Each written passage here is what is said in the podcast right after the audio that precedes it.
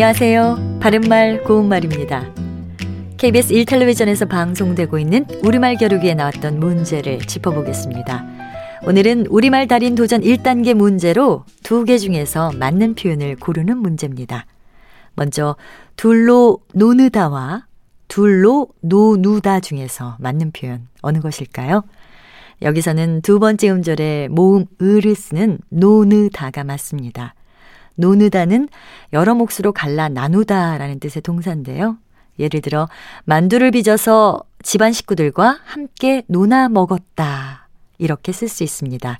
예문에서처럼 노느다의 활용형은 노나가 되는데요.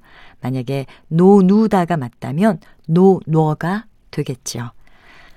다음은 일이나 행동의 맨 처음 국면을 뜻하는 표현을 찾는 것입니다. 바에 리을 비읍 받침을 쓰는 첫 박과 바에 기억 시옷 받침을 쓰는 첫박 중에서 어느 것이 맞는 표현일까요? 이 경우에는 바에 기억 시옷 받침을 쓰는 첫 박씨 맞습니다.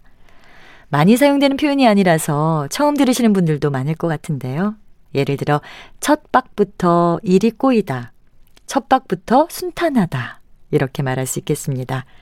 마지막으로 두 번째 음절에 디귿을 쓰는 밭두렁과 쌍디귿을 쓰는 밭두렁 가운데 맞는 표현은 예사소리인 디귿을 쓰는 것입니다.